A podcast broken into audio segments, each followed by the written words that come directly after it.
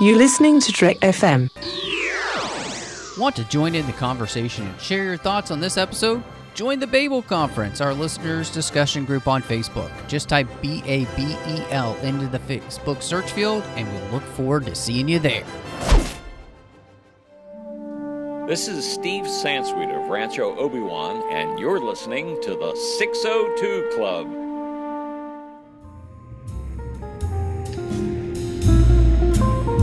Was a little bar in Mill Valley where all the Starfleet trainees used to go. The 602 Club. You know it. I was there more times than I can remember.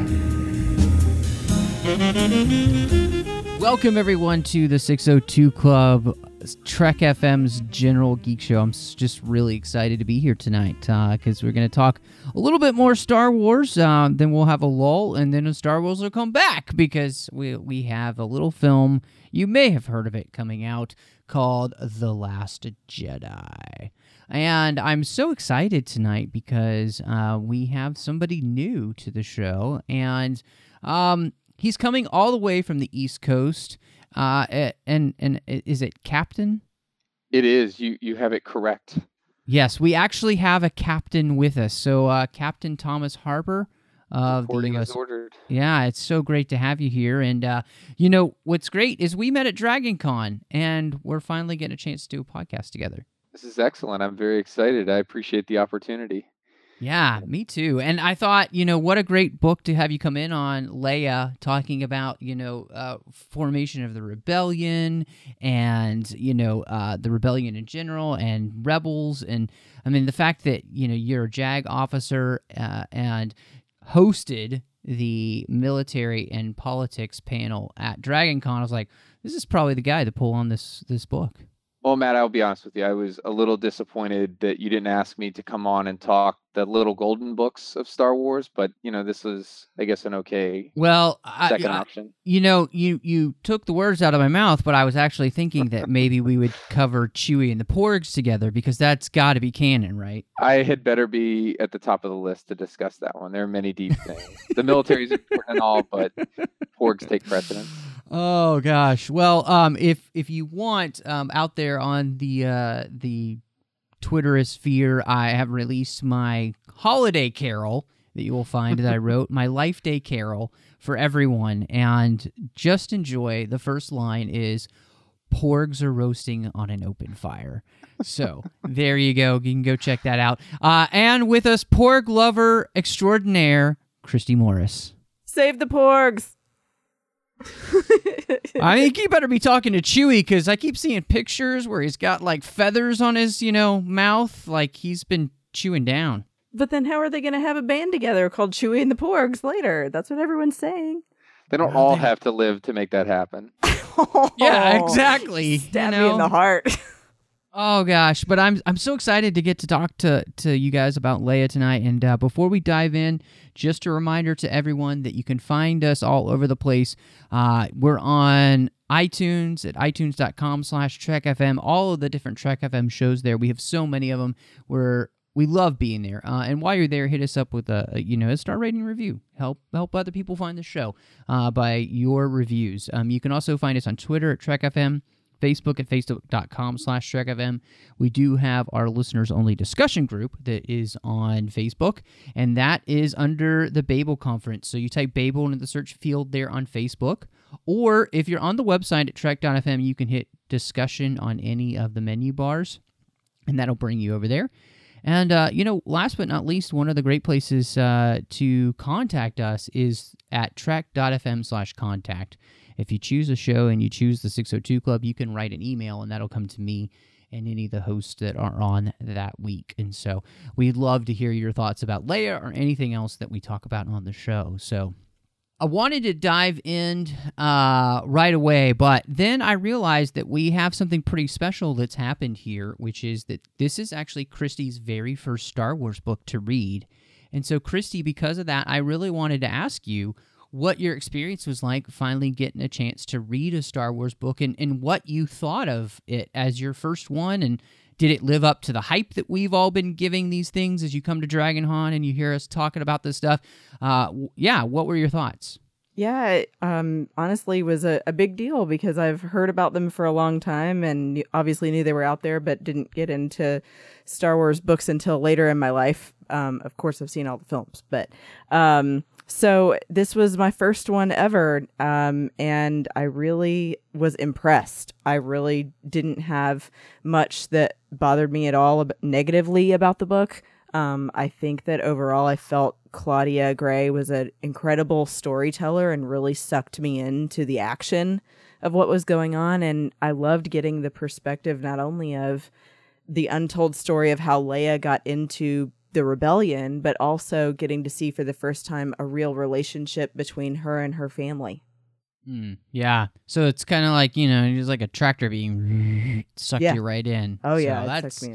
Yeah, that's awesome though, and I'm so glad that that was your experience. You know, um, it's it's always so fun when when people kind of find another level of Star Wars. Um, in fact, my wife and I this weekend we uh, met somebody at church who actually ended up living across the street, like literally lives across the street from us, uh, and she's a huge nerd and a Star Wars fan, and um, we actually gave her Lost Stars to read. So uh, we're excited to see if she likes it and wants to continue in that because, you know, Star Wars is awesome, um, but it's not just the films. It's obviously, you know, the books and the comics and the animation. There's so many great stories that are happening. And I, I agree with you, um, Christy. I think you did get a chance to start on a good book. Uh, we'll spoil it right here. It's a good book. um, and uh, I think that um, you know Claudia Gray really is a good author, and so um, the fact that you got to start with her is fantastic. So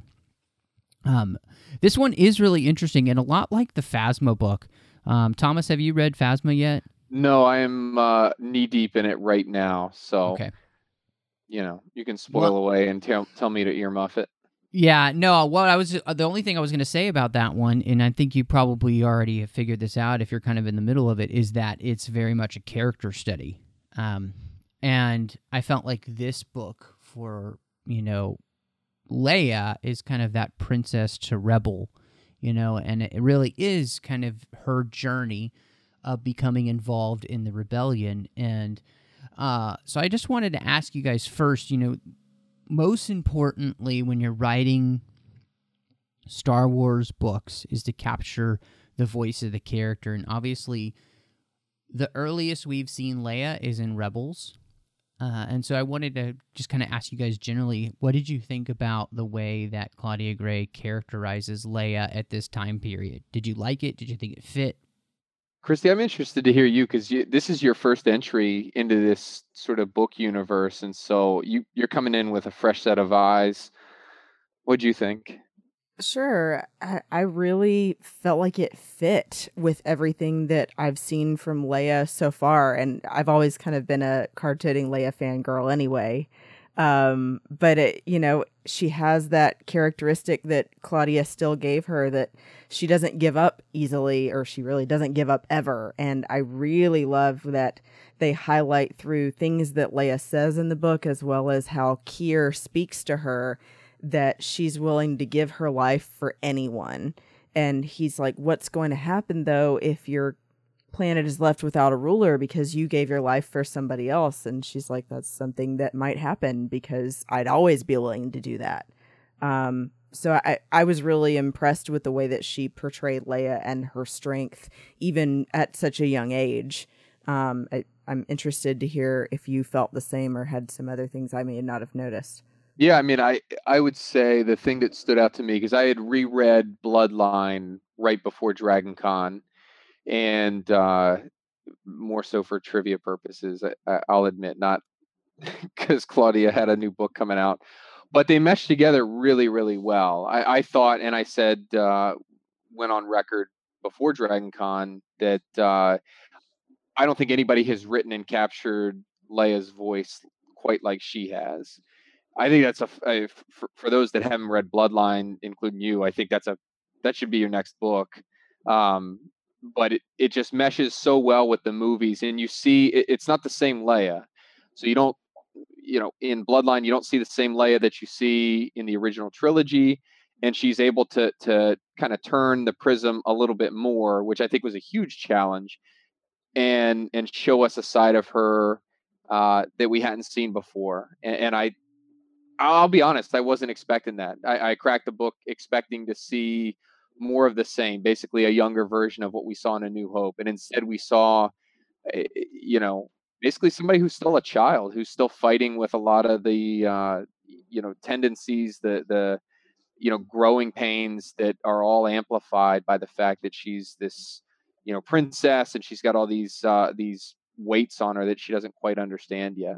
Yeah, and I like that she did have those moments of still kind of immaturity, like like you kind of mentioned, where it says she wanted to pout but decided it was probably not the adult thing to do in that situation. It's like fighting with her nanny droid 2V. Yeah.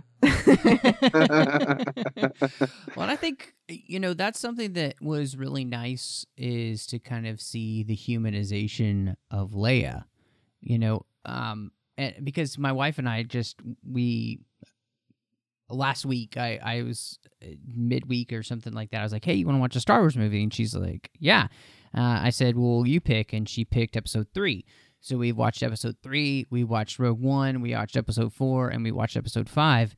And it's been interesting to kind of watch that progression, especially in light of the Leia book. And what was so interesting too was seeing how Leia Leia kind of comes off as such a BA that there's just there's almost sometimes not enough humanness to her and even any of the characters really when like really big things happen to them. Like you know i realized at the end of the uh, episode 4 uh, when they're all celebrating the death star that's great but like everybody died except for luke and han and like one other y-wing pilot you know?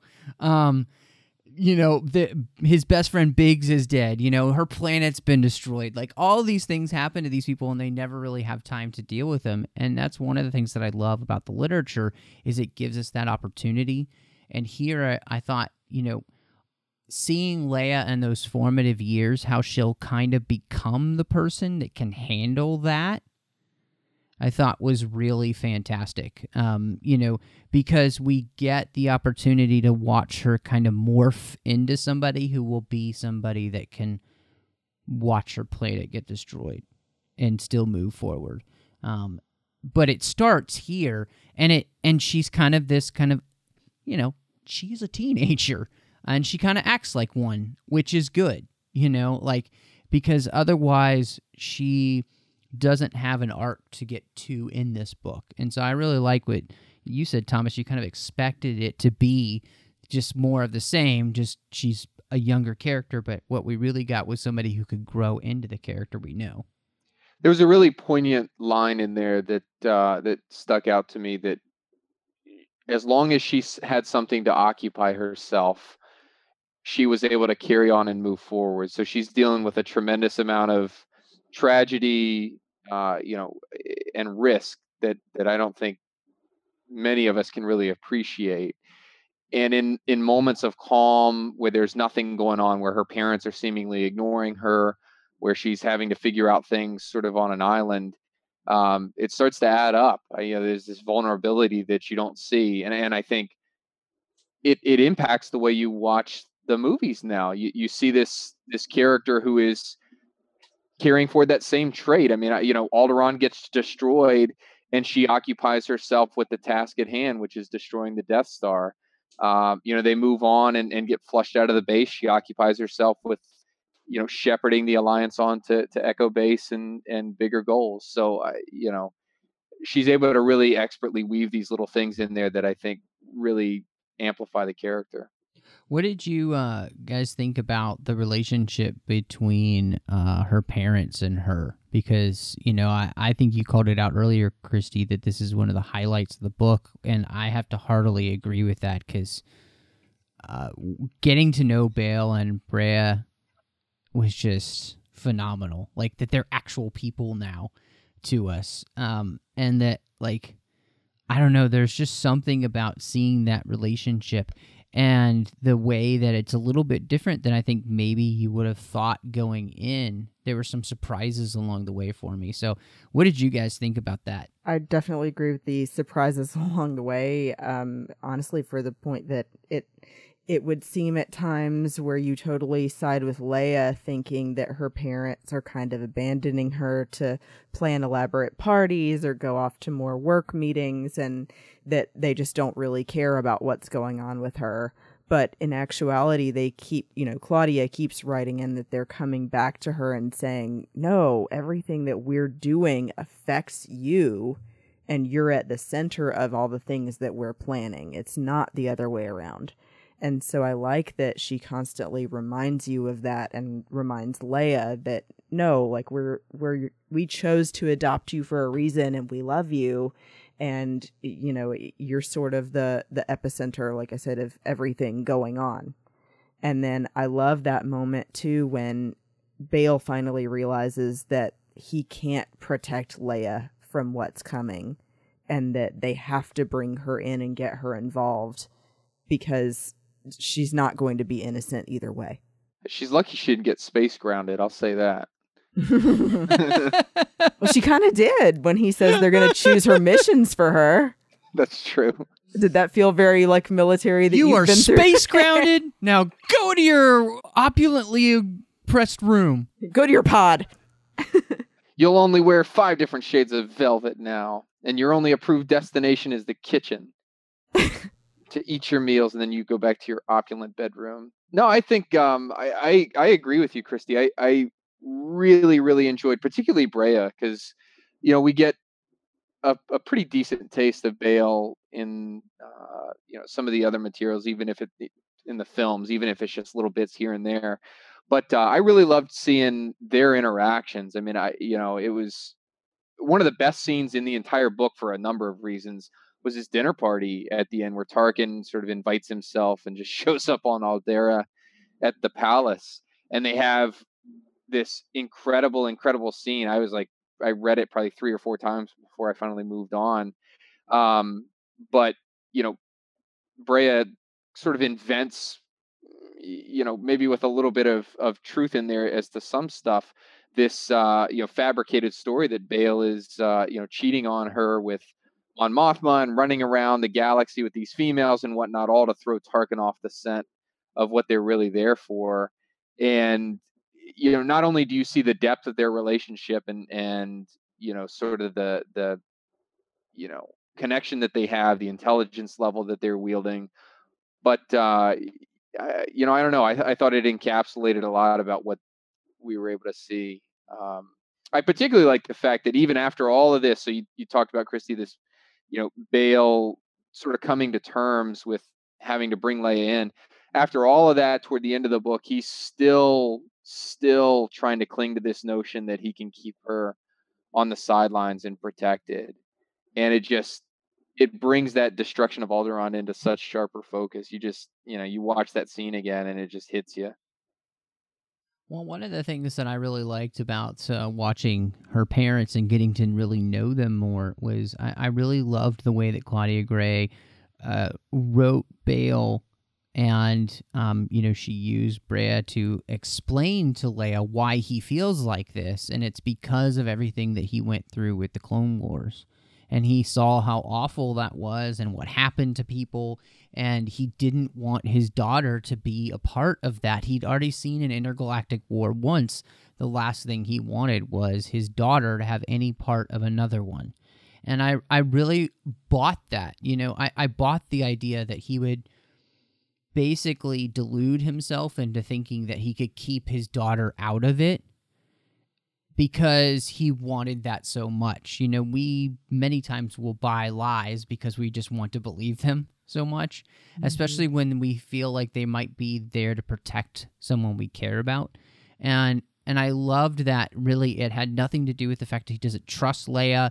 He it's just because he loves her so much. And you know, um it was kind of neat to learn that they had adopted Leia because Breha had had to have surgery to replace uh, her heart and her lungs, and that's what's keeping her alive. And and they chose for her not to have children so that you know um, that might not cost her her life, and it affords them the the beauty of you know um, adopting Leia, and I just thought that was really beautiful too because you have this wonderful adoptive parent relationship where you never there's never a part in the book where Leia kind of really ever thinks of herself as not being their kid.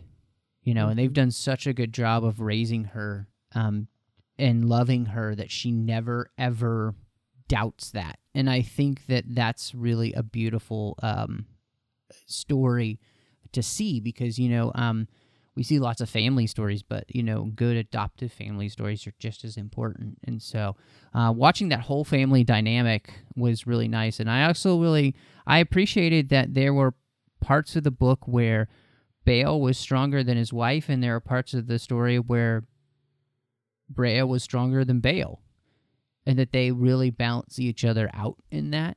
And I thought that was really beautiful too, because you know Thomas uh, and Christy, you're both married, and you know you you need your spouse to balance you out um, all the time, you know. Uh, Oh, yeah. And so And sometimes one of you has to take the reins, and sometimes the other one does. Some of you, sometimes one of you has to take the credit card away when you're in to buy more porgs, and sometimes the other person has to do that. Mm-hmm. Porg pajamas up next. oh man um what did you guys think about this whole uh the way in which leia kind of finds herself in the rebellion um did it I mean um, i don't know if i'd ever really thought about that before in my mind you know like made up a story at all. So but i'm i'm wondering if if if this kind of matched anything you had had or, or did it just feel like no claudia came up with the exact right story? It felt perfect to me, and I know I, I'm usually pretty picky about things and say it takes a lot to get to a you know ten out of ten for me, but um, I liked it because it's not like Leia is immediately going, "Oh, there's a rebellion, and I want to help lead it." You know, it's definitely this journey of she knows that she has this responsibility that she's some someday someday going to rule Alderaan, and she's completing her challenges of the mind, body, and heart.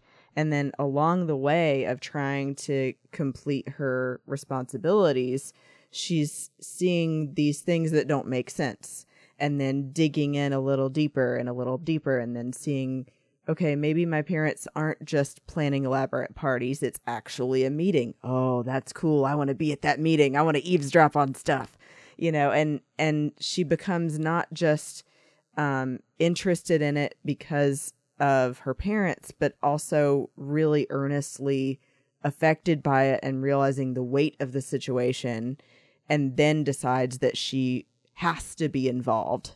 Not that it sounds like fun, but like there's no other choice. I have a responsibility.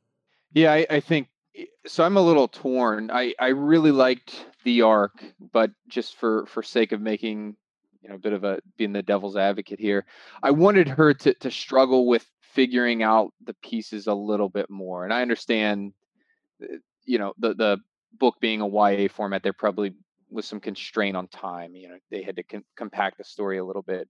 I wanted her to to maybe have to li- be a little bit more of a Sherlock to uncover this stuff. I, I would say the flip side of that is that it exposed one of the problems of the rebellion, I, and I and I think a le- legitimate, believable problem, which is that you've got uh, you know two of the head folks in Breha and Bail who are responsible for a great deal of this movement, but don't have a lot of experience, if any, creating a movement like this. And so you've got Breha trying to manage the accounts and and the money flow as this organization grows and she's making mistakes and you know the way they find out these mistakes is Leia's uncovering them and and oh by the way toward the end sort of in a beautiful play you see that Tarkin is also um, on his own trail following this stuff and so uh, you know while I would have liked to see a little bit more of a struggle for I think it still works it, it works and it makes sense from a story perspective um, I,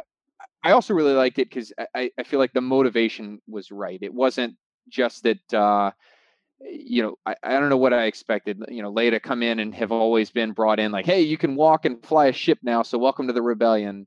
uh, daughter. You know, I, I liked that uh, she had to find her own motivation to to get there, and and part of that was being frustrated in the apprentice senate, saying seeing that you know they're being fed these kind of you know lip service tasks, these tasks that make them feel like they're accomplishing something, but they're really just treading water.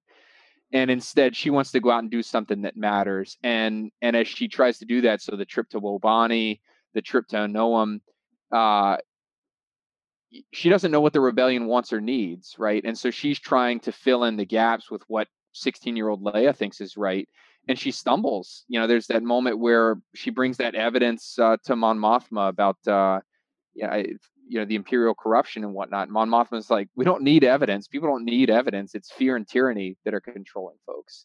And Leia has this moment where she's like, well, maybe I don't know all the answers here. And so I, I, I thought it was done in a poignant way.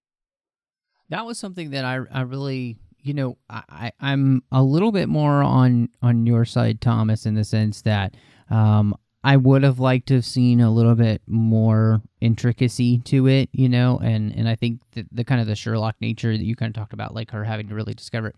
But the, on the flip side, what I did really enjoy was the ways in which once Leia realizes this is happening, she thinks she can just help by doing, you know, what she thinks is right yeah. uh, and acting uh, unilaterally.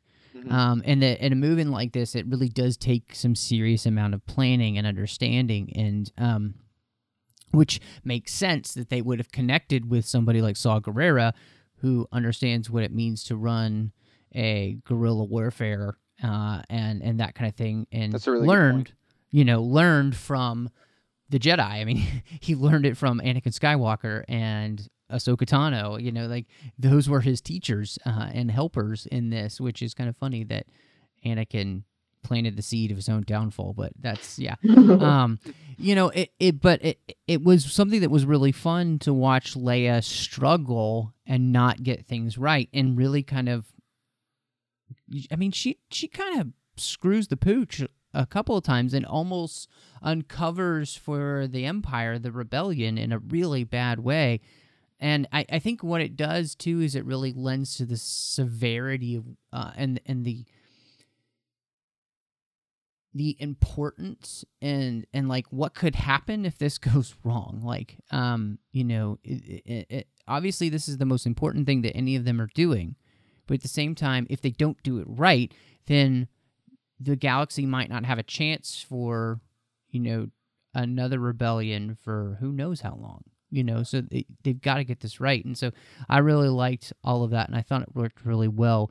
Um, and it it was nice to see that obviously leia has been raised in a way to which she is going to be somebody who will give her life no matter what.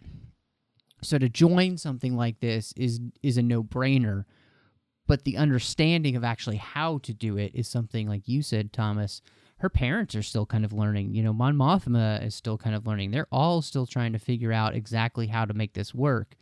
Um, and it's not a smooth process as we, you know, saw throughout the original trilogy. We saw in Rogue One.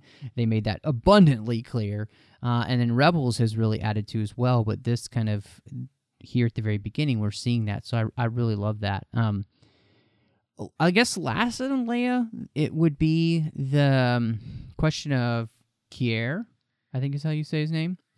Uh, and I wondered what you thought of, you know, Leia having her first love uh, at this age, which obviously makes sense for somebody her age, and kind of uh, how that relationship ends up playing out.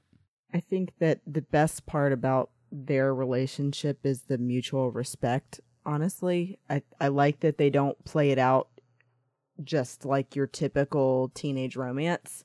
That it's really, at first, you don't know what's going to happen between them. And it's just that she sees that he respects her and that he lets her just be herself. I feel like Claudia says that a lot in the book.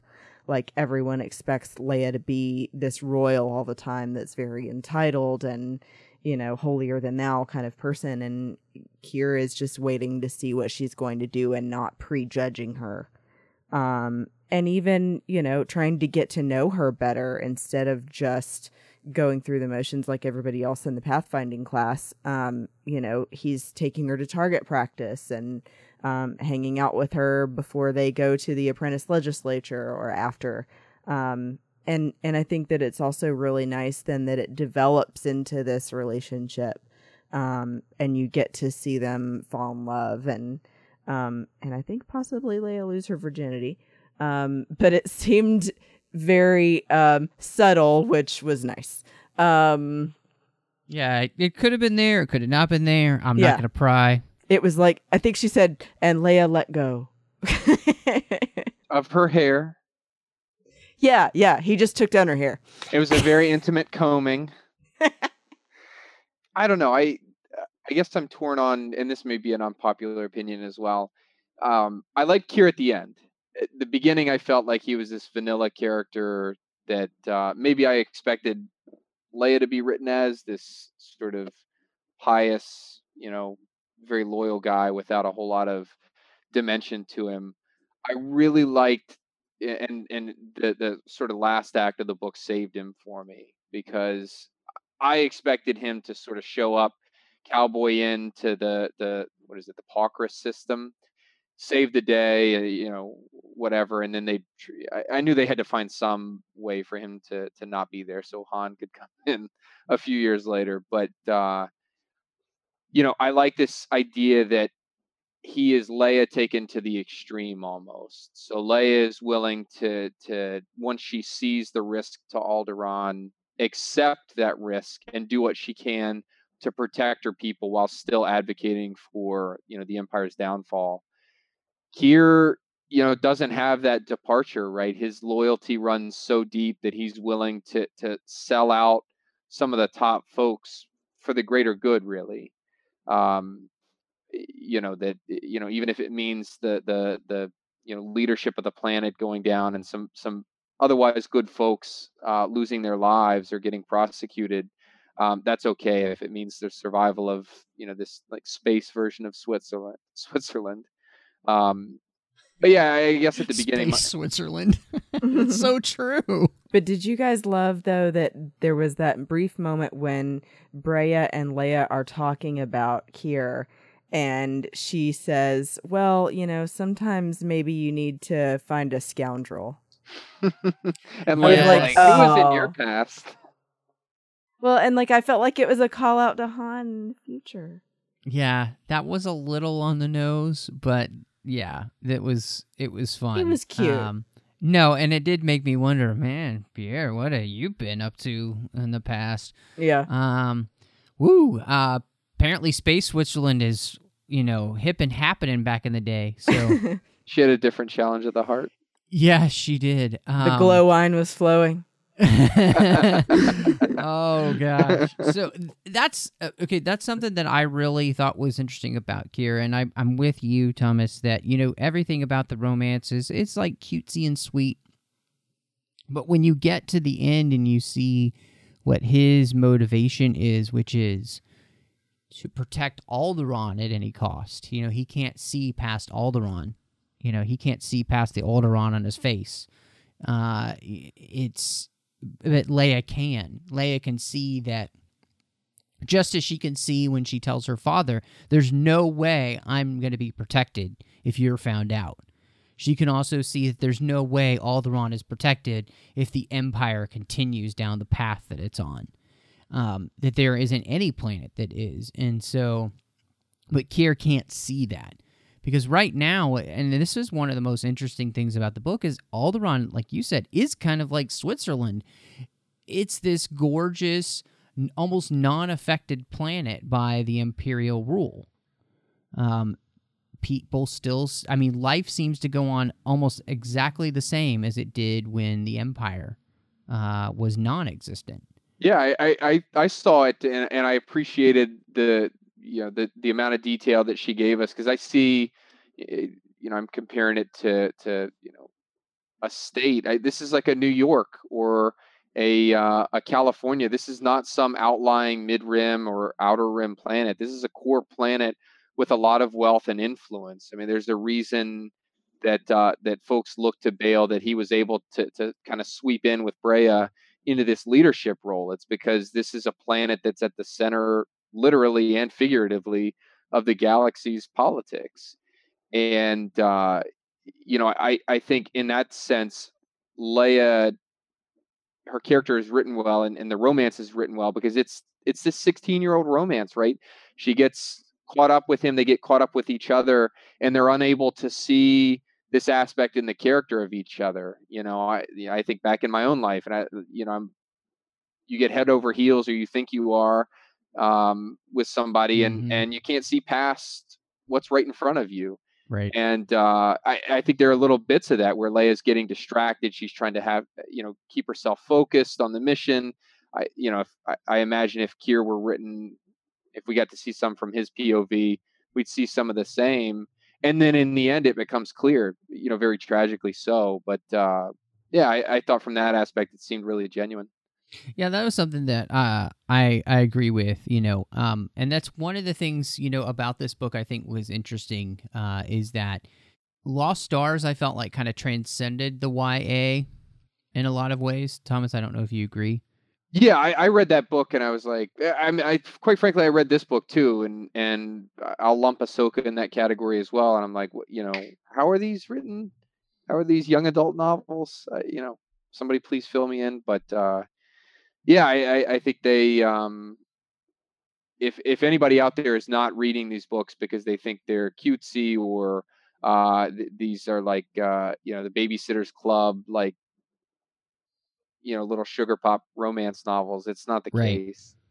Well, and and it's interesting because you know I, um, when it comes to this one, uh, and uh, the Ahsoka novel, I do think they are a little bit more true to the YA form, but I think that actually is kind of a benefit to them. You know, uh, I do think Lost Stars kind of transcends YA. This one and Ahsoka are kind of more true to the form, but there's nothing absolutely there's nothing wrong with that whatsoever. And the reason is is because of who they're writing about. You know uh, ahsoka is a young character at that point.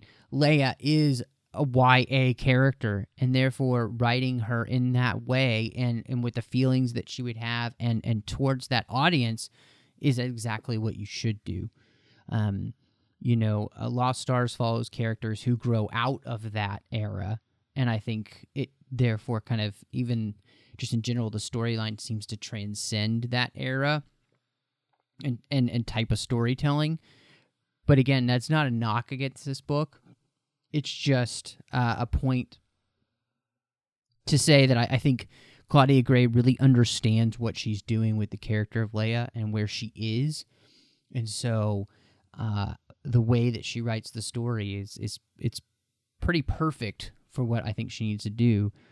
And one of the things, you know, kind of we've we've been dancing around this idea of the rebellion and everything. One of the things that I think Star Wars has been doing pretty well recently is kind of bringing the cost of the rebellion to light. You know, whether it's through Rebels, uh, we got it through Rogue One, we've had it in Twilight Company, and I feel like we're doing it here in Leia um, because you know when we see the rebellion formed obviously it, it's already formed in the original trilogy and we just see people playing it out. But the idea of like putting this together and the cost that it takes to rise up against something as big as the empire and what you're putting in the line you know i thought that's one of the real highlights of this book. Yeah, I, I I think the thing that stood out to me the most was Alderaan Uh, you know, as an entity, not just Leia, but the destruction of Alderaan. I, I will never watch A New Hope in that scene where Tarkin orders its destruction quite the same again. I, I think this book makes it clear, like chillingly clear, that uh, this is his obsession, right? So this is uh, the thread that connects them all with the rebellion and the audacity in, in his eyes, right? The audacity of a core world that should be a beacon of obedience and you know all these other imperial virtues to the rest of the galaxy to have them rebel and not just rebel but be the seeds of this rebellion i think you know um his, anger is so perfect when it gets to A New Hope, um, and that order that he gives to to destroy it, I think, has a, a whole new meaning. You just see this vindictive side of it. He's not just trying to to twist the knife in Leia. Um, this is the end of a long road for Tarkin, a long road with some frustrations to a guy that's not military militarily frustrated very easily. And I want to add to that too, Thomas. I think you're right on, as well as the reason I grabbed my book was the last line in the book hurt me so bad because of that point where it says, My friends, my world, these are the things the Empire can never take away. The end. um, when I finished reading this book last night, my husband has not read it yet, and he is not home right now, so he can't hear me saying this. Um, I closed it and I, I didn't have physical tears on my face, but I looked at him and I just went, and he was like, it was sad. And I was like, it hurts. Because, like you said, you know, you'll never see the destruction of Alderaan the same way. You read that line and you go, oh, but they can and they do, Leia. And it's, I'm so sorry for you. um, but I, I think that the thing that I always remember and that, you know, kind of in a cheesy way, they bring back in um, Rogue One is saying they can't take away hope. And that's what the rebellion is based all around and how it keeps going in spite of this huge thing that happens later. Um, and and as far as putting it all together, why it takes so many people um, and I, I love, there was, I can't remember what chapter it was, but when they were talking about, um, I think it was Paucris, the Paucris system, where Leia pulls up and sees for the first time that these are not like typical like Imperial ships she's seen. It's like stuff that's been hobbled together. Oh snap! It's the rebels being rebuilt. Yeah, you can tell it's the rebels because it's all haphazard. They're just like Oscar the garbage can or Oscar the Grouch garbage can ship. Yes. yeah. Oh, they're trying so hard. well, and that's something you know that uh, the whole idea of this rebellion in the first place, like the the sense that I got through the whole book was that statement of you know uh, the only thing for evil to prosper is for good men to do nothing, and that's exactly what the Empire is counting on. That's exactly what the Empire is trying to beat out of the galaxy is the ability to think that there is actually anything you can do.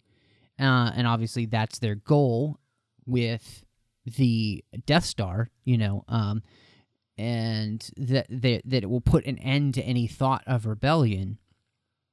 But I what I loved about this is that, you know, for for somebody like Bail and Breha who come from a peaceful planet, the understanding that freedom isn't free and that we are going to have to fight and most likely it's going to come to a war to win our freedom back for the galaxy. Like eh, eh, and there is going to be a cost with that and they just don't know that it's going to be very high for at least Alderaan.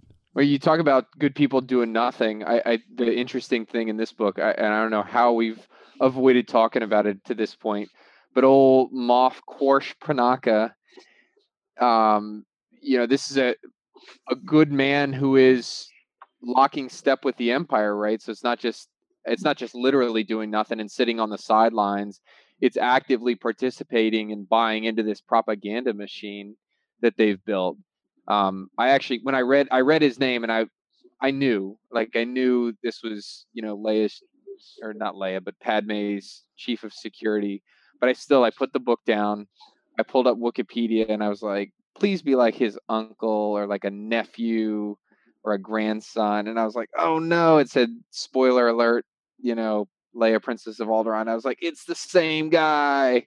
Mm-hmm. And I, I think that's a really poignant use of a character like that that's not some cheap connection thread that they tried to get between the Phantom Menace and the book.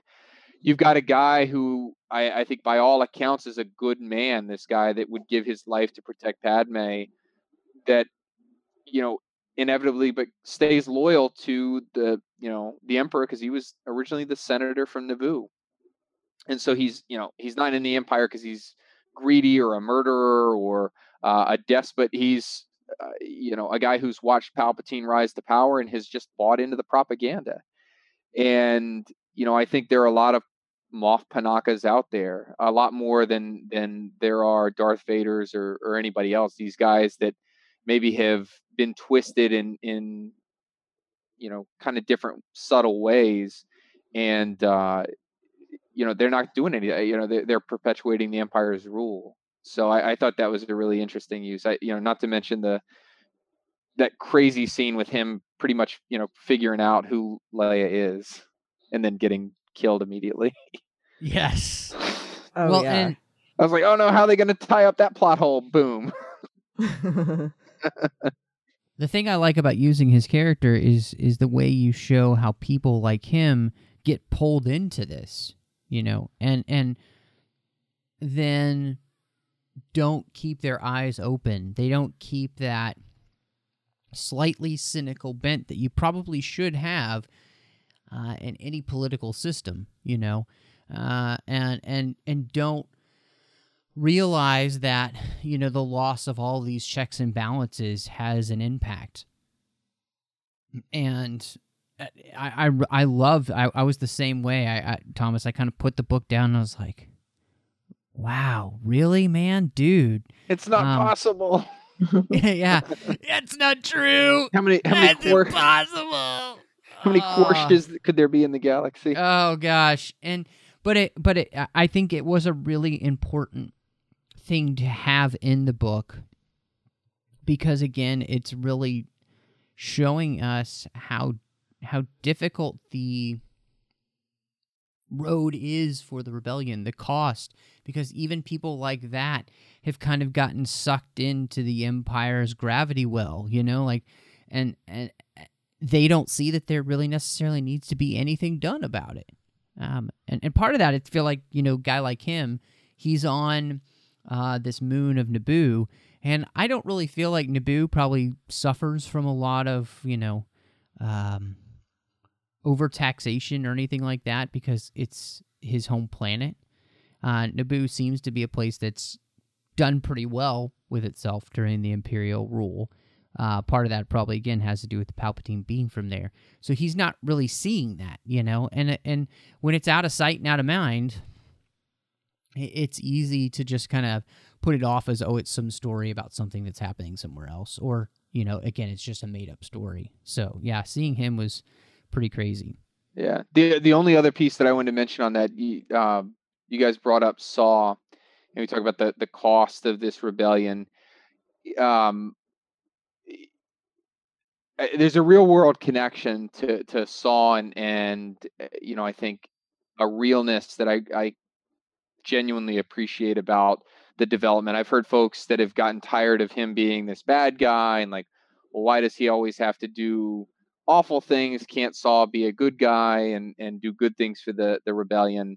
Um, I I value him because I think he's a foil and he he represents a real world problem that uh, that the rebellion. uh, This isn't like this unified effort where people occasionally have their squabbles around the planning table and then eventually come to the right decision. This is a uh, you know a man who's you know lost himself for for a variety of reasons. You could probably do an entire podcast on Saw, but he really affects this notion of you know it's not just the the the fight that matters, but how you fight is critically important. It's not just this idea that you want to create a democracy, but the road to get there is very very important. I, you know, real world. Um, you know, U.S. forces deal with this all the time. Um, there's a thing out there called the Leahy Amendment uh, that uh, prevents us from funding um, foreign military forces, either you know state organized or otherwise, that commit atrocities, that commit war crimes. Right? It's a it's a huge deal. Afghanistan, Iraq, and and everywhere else we're engaged, uh, because you know how we fight is is very very important. Um, if you get to democracy or some semblance of it on the backs of a lot of uh, dead innocent folks, it doesn't really mean much. And I think your Saw is the vehicle that helps to show that that this is a there are teeth to this conflict and folks like Mon Mothma, Bail Breha, they they realize this, and to a certain extent, especially at this early point in the story and in, in the rebellion's timeline, somebody like Saw is necessary. Matt, you made a great point about his experience. I mean, they need his uh, his point of view, his leverage, but at a certain point, it becomes too much. And so I, I really I was intrigued when they talked about it in Rogue One, and I'm glad that they've expanded on it. And I agree with what you said too, Thomas. Eh, basically, that concept of you don't want to become who you're fighting against in the way that you fight. And I like that I felt like they kind of explored that in this book too. That I really felt like I, I swear at some point in the book, Claudia even had Leia say some phrase like that. We don't want to become like the Empire in the way that we deal with this. Well, that's something that's so interesting too, because um, when you think about it, uh, and last point that I'll just touch on Saw because I do think it, it's a really interesting one. Saw has been in the trenches, and uh, he's a lot like Cassian. He's been in this fight since he was very young, uh, not six years old, but quite young, and in a lot of ways, I feel like he is what Harvey uh, Dent says uh, in The Dark Knight. You know, uh, you either die a hero or you live long enough to see yourself become the villain.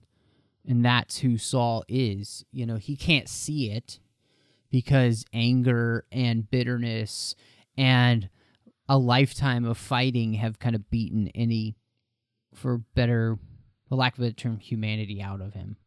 Um, and all he can see is brutal victory. Uh, and you're absolutely right. You know, this book really shows the way in which um, the rebellion is trying to be careful because they know if they have to go to war, they do have to do this right. And uh, it's going to have to be different. And I think that, you know, when we talk about this idea of like um, the cost and really expanding the saga, I think this book was one thing that I absolutely love. And you guys already mentioned it, but that it directly impacts now the way that we watch A New Hope and when Alderaan explodes because now I actually know what Alderaan is and what it stood for and the people that live there, the beauty of it. Um, you know, I even think uh, the the very slight scene we get at the end of episode three kind of helped when you saw the beauty of that world. When you went there and you're like, this literally just looks like everybody lives in the Swiss Alps. Um, mm-hmm you know, uh, and Space now Switzerland. Space Switzerland, yeah, and now you you've gotten a, an opportunity to spend time with its people, and you understand it, it, its specialness in the galaxy, and and then, you know, this is the best thing that tie-in fiction can do, which is to alter for the better the way that you view one of the films or the TV show that's based off of, and Claudia nailed that, and I think it was so important to tell this story just because it gives you the f- we don't really have the face with the name because we don't have the pictures but you know what i'm saying. Like alderaan has a face now and it's not just leia it's her family it's all these people that we met there. And it's the beauty of this place that we got to experience through leia's eyes that we lost and i think that's a really beautiful thing we'll we're getting close to wrapping up, but one of the things that this book did that I was kind of shocked uh, that there are actually Last Jedi connections, which I was not really expecting. One of the interesting things is we go to Crait, uh, and that there's a rebel base there, and I thought, wow, okay, this is interesting. Where we're setting people up who read this book to then be comfortable when that planet shows up in The Last Jedi. And I was just kind of shocked because I was not expecting that planet to show up. I wasn't either when I read Crait and heard um, Red Dust.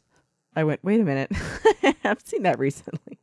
So it, it's funny because I I rewind back to celebration in April, and there was a um, panel that Pablo was on about some of the informational books, like the cross sections, visual guides, and he just casually dropped this line. You know, if you had read every page of the Rogue One visual guide, there was a reference you would have seen a reference to Crait in there and i was like some kid like blurted out in the back like i already saw that and i was like don't and so i went back and and flipped through and there's like a little reference in a rebel a, a blurb about one of the rebel pilots that Crait was this rebel base, and I was like, hmm. Well, that's got me curious. So I wonder if we'll ever see it. And, I was, um, I don't know what I was thinking. I, I guess I had this notion that it was like way older something than uh, would have fit the timeline in this book. But I was excited. I, you know, it, I would have liked to see a little bit more of the operations going on there. I understand that wouldn't have fit the story really, like Leia just hanging out on this planet she's not supposed to be on. But um, I want a story about the Shrikes, like this rebel team that that goes out and, and base hunts basically. But uh, I, I think we were purposely dangled a little piece of meat there, and then they, you know, they wrap that part of the story up pretty quickly it's funny because I obviously was not expecting it to be there at all. And so what I enjoyed was the fact that it was there. And it was just one of those things where it kind of gives you a little taste. Uh, and the fact that this is a been a rebel hotspot before, you know, and, I, and so now we kind of when it comes up and we're there in the Last Jedi, it's going to make just maybe a little bit more sense. And like, oh, okay. And that's for all of us who are lucky enough to picked up Leia and read it and, and had that experience. So I think that's fantastic.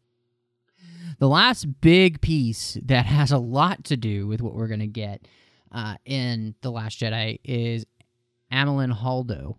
I wanted to ask you guys what we thought of this character who seems a lot like Luna Lovegood made her way to Star Wars. She's a little eccentric. Uh, I think when we were first introduced to her, she's said to have acid green hair. um, but I, there's something that you love about her oddness. That it's like she's the only one that's honest uh, above all, all the time.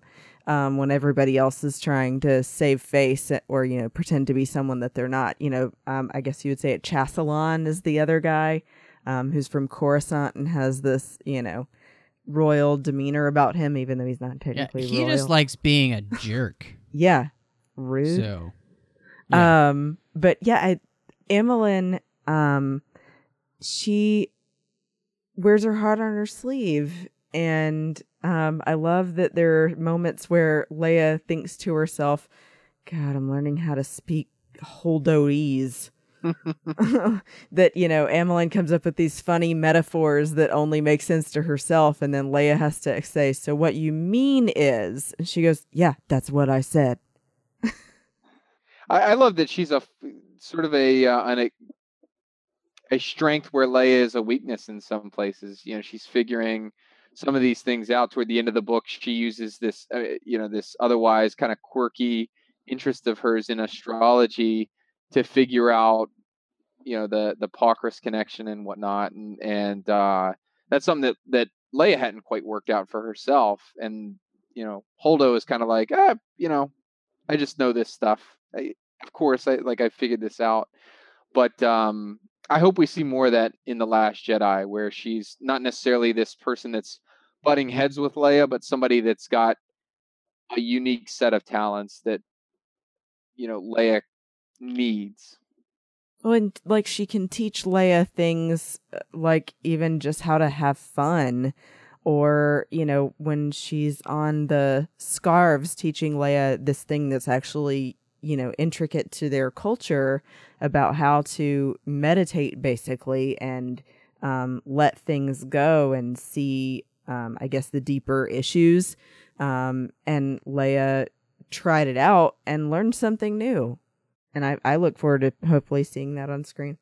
Yeah, this was something that uh, you know I thought was was kind of fascinating uh, about the character because she really is a very different type of character than we have seen in Star Wars before. I feel like I oh, don't yeah. know if we've ever seen somebody this kind of like so comfortable in their own skin that they don't care how they come off to anybody else and it was kind of nice. Again, it, it, the the closest I can come to it, and it's not derogatory whatsoever because I love Luna uh, in the Harry Potter series, and I think she does kind of the same thing for that series as well. That's who she comes off as, and I'm really going to be so interested to see how she grows up and well, what she is where, like. where everybody cares so much about appearances and you know i mean they say over and over again with leia that what she wears is so important to every situation and that's why she has 2v and everything and you know Amilyn goes i want to be the opposite of everything my planet embodies and that's why i made this dress with all the bells on it Yeah, it's. I mean, it really is.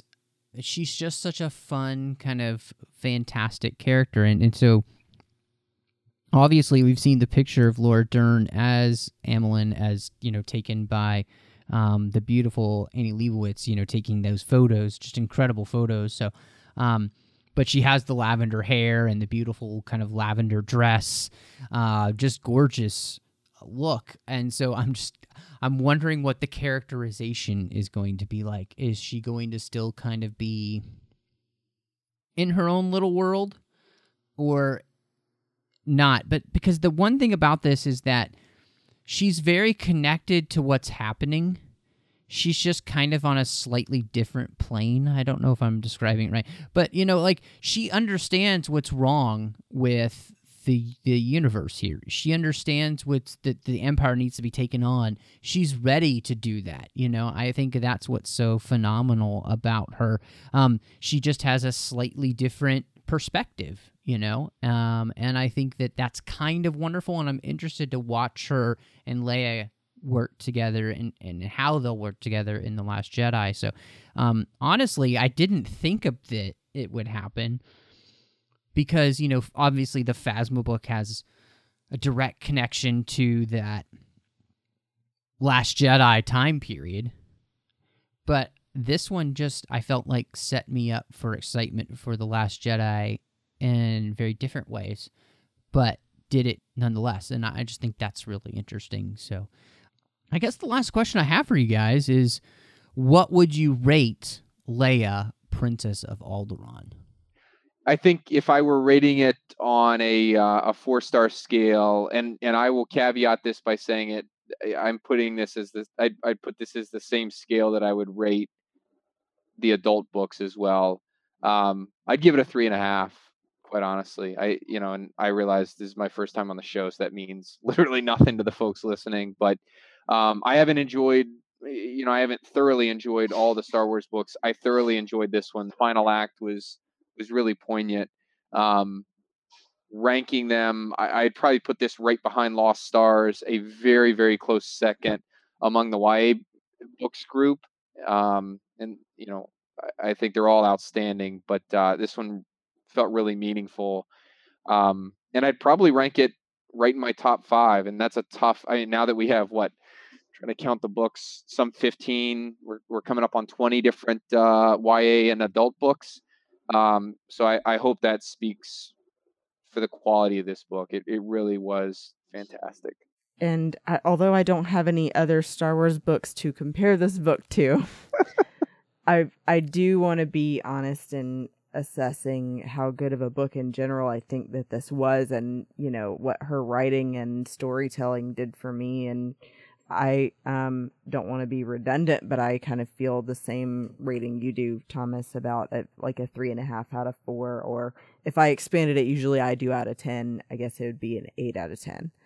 Um, because I felt here and there, um, there were things that, like you were saying, maybe were a little too easy for Leia. Um, maybe she could have had a little bit more digging to do before she got to the conclusions or t- to the state in the rebellion that she did. Um, and I felt like it was kind of a letdown that even though we already knew Kier was so patriotic, that he was ultimately going to expose the rebellion to the Empire. That just really hurt me, and I didn't want him to be that way. Um, I was hoping that you know Leia had convinced him to be on their side and he was going to join the rebellion. But um, so that those kind of took away from it for me. I took a little brownie points off for that. But overall, I I was really impressed. I think it was an excellent first Star Wars book to start with, and um, it felt that the storytelling really gave me a lot of perspective and and like you said Matt forever changed how I look at Leia and at the loss of Alderaan overall uh, you know, I think that's one of the things that this this book it, it just does really well. um, is the way that it connects and what it added to my viewing now of A New Hope, I, I think is really fantastic. I do think that having read all of Claudia Gray's books now uh, in the new canon, um, this one is not quite at the same level. Uh, I think as Lost Stars or Bloodline, and and those are like those what I, I would consider more like four point five or like four point seven five. You know, we're getting real close to like five out of five. Um, I think this is is I think this is probably I, I'm comfortable with giving this four out of five stars. Uh, four out of five lost stars and I, I do. I, I, think it's a good book. I, I really enjoyed it. I liked the storyline. Um, it again, it, it it doesn't quite have that same exact impact, but there's just something about what she does with Alderaan that just like keeps every time I think about this book, it, it really puts it up there for me. And so yeah, I just um I don't know. I just really enjoyed this one. I'm really glad we got an opportunity to sit down and just really talk it through. And I, I think this is one of those like if you're kind of looking for something, uh, waiting for the Last Jedi, this is definitely one. You know, we've talked about Phasma. I think this is a, this is they chose wisely uh, books that they wanted to use on this journey to the Last Jedi. So I'm really excited, and um, I'm hoping you know the Last Jedi will be a a great gangbusters of a movie. Uh, so, want to say thank you to our associate producers, Ken Tripp and, and Davis Grayson, who've been supporting us through Patreon for a really long time. And uh, they help make sure that the show keeps coming to you each and every week. You know, um, this is a huge network and we have so much going on, and, and there's absolutely no way that we, the hosts, can make sure that that all keeps coming to you without your help. Uh, and so go to patreon.com slash Trek FM and just see how you can be part of the team. We have some great perks we love to give to you for your support. But honestly, every little bit helps.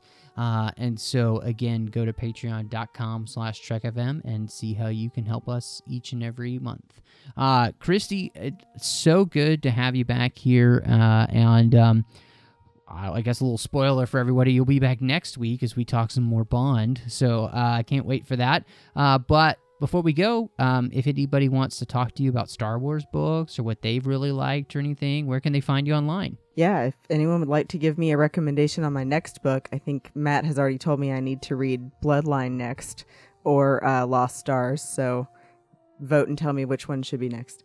Um, I am on Twitter and Instagram mostly at More Christy, M O R R C H R I S T Y. And I also write for fangirlnextdoor.com uh, for my friend Teresa's site. Um, and then, of course, I'm on the 602 Club regularly discussing Bond films, as Matt said, with him and John Champion. So feel free to talk to me about Bond.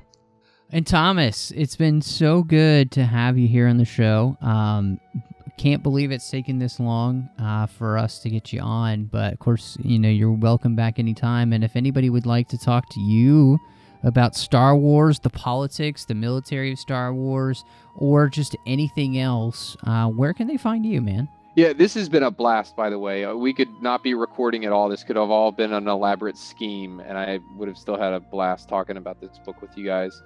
Um, you guys can connect with me on Twitter and uh, send me all of your Star Wars memes, prequel or otherwise. Um, you can find me at Thomas L. Harper, T H O M A S L as in Larry Harper, H A R P E R. And I'm on Instagram at, at TMOS, T M O S S. You can find me on Twitter at MattRushing02, and I'm on Instagram under the same name. Uh, I'm also here in the network uh, doing The Orb with Chris Jones, talking about Star Trek Deep Space Nine. Uh, I am over on the Nerd Party Network. I have a couple shows. One is Dress Negotiations, talking all about Star Wars with my good friend John Mills. Um, it's uh, man, we just talk anything and any everything that comes into our heads about Star Wars. So I hope you'll check it out. Um, I'm also doing Owl Posts with Dre Kaufman as we walk through every single chapter of Harry Potter, one chapter at a time. And then, last but not least, uh, doing a show with my good friend Courtney, and we are talking all about films through the lens of faith, and that show is called Cinema Stories. Uh, you can find all of those on iTunes or wherever you get your podcasts. And I want to thank you so much for joining us, and may the Force be with you.